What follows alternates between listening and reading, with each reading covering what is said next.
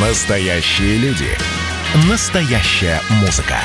Настоящие новости. Радио «Комсомольская правда». Радио про настоящее.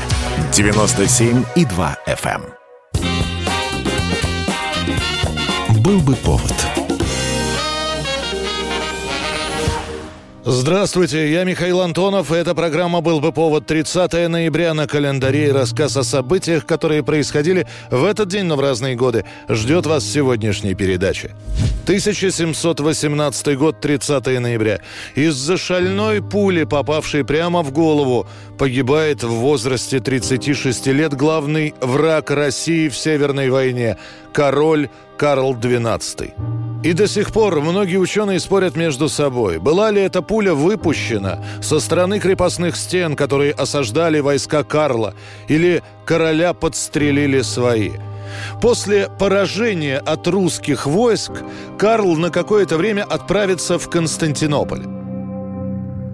Что ж, королю вести войска султана, чтоб славу себе вернуть. Поступок рыцарский. И шпаги моей не заморает. Однако после шведский король снова вернется в Европу и снова начнет воевать, чтобы вернуть былое величие.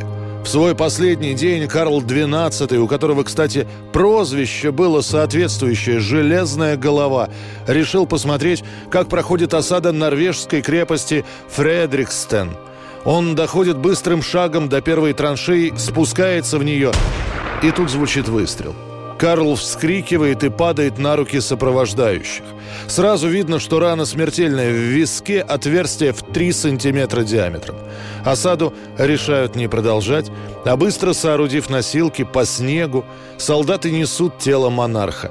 Его доставят в Стокгольм, где похоронят в одной из церквей, а уже после начнут выяснять причины гибели Карла – Главный аргумент тех, кто верит в заговор, такой. Голову шведского короля пробила пуля, отлитая из солдатской пуговицы. И пролететь такое расстояние, и пробить череп, в том случае, если бы стреляли из крепости, она просто не могла. 30 ноября 1912 года в артистическом подвале «Бродячая собака» состоялось первое публичное выступление 19-летнего Владимира Маяковского. До этого выступления он показывает свои первые стихи приятелю Давиду Бурлюку и говорит, что это стихи его знакомого. Зачем же вы врете? Это же вы сочинили.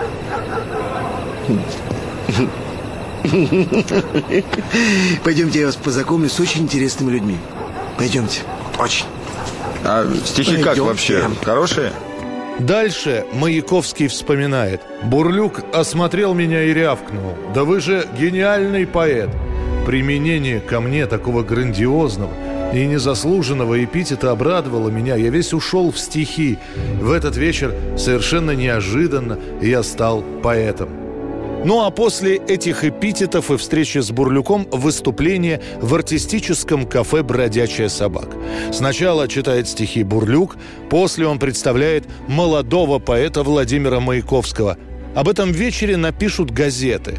О самом Маяковском в этой статье всего несколько строчек. Стихи молодого поэта были встречены рукоплесканиями. Я покатал на блюде судья, Острие скулы океана.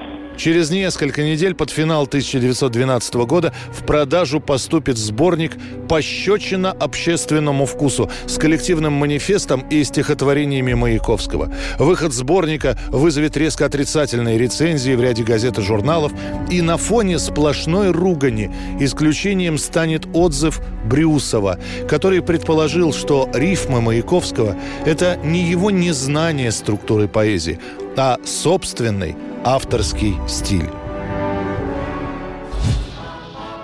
30 ноября 1936 года в Кремле впервые проходит церемония награждения новым званием «Народный артист СССР». Само звание утвердят еще в сентябре. Два месяца понадобится, чтобы составить списки первых награждаемых. Фамилии утверждает лично Сталин, который, не будучи суеверным человеком, оставит 13 человек.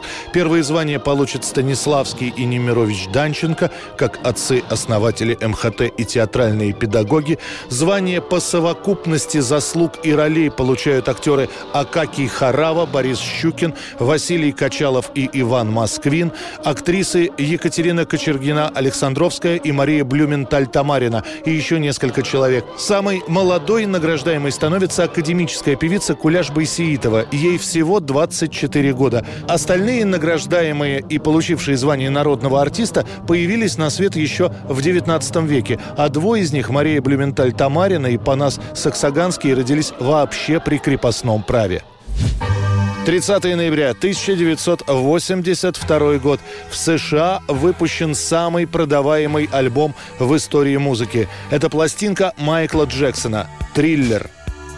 Эта пластинка выходит на лейбле Epic Records. И становится этот альбом шестым студийным у Майкла Джексона. И при этом самым популярным. Всего на пластинке 9 треков. В том числе такие хиты, как «Билли Джин» и «Beat It». Уже спустя два года после релиза альбом распродается 20-миллионным тиражом. А в 1984 году на церемонии Грэмми пластинка «Триллер» получит сразу 8 наград. Это была программа «Был бы повод» и рассказ о событиях, которые происходили в этот день 30 ноября, но в разные годы. Очередной выпуск завтра. В студии был Михаил Антонов. До встречи.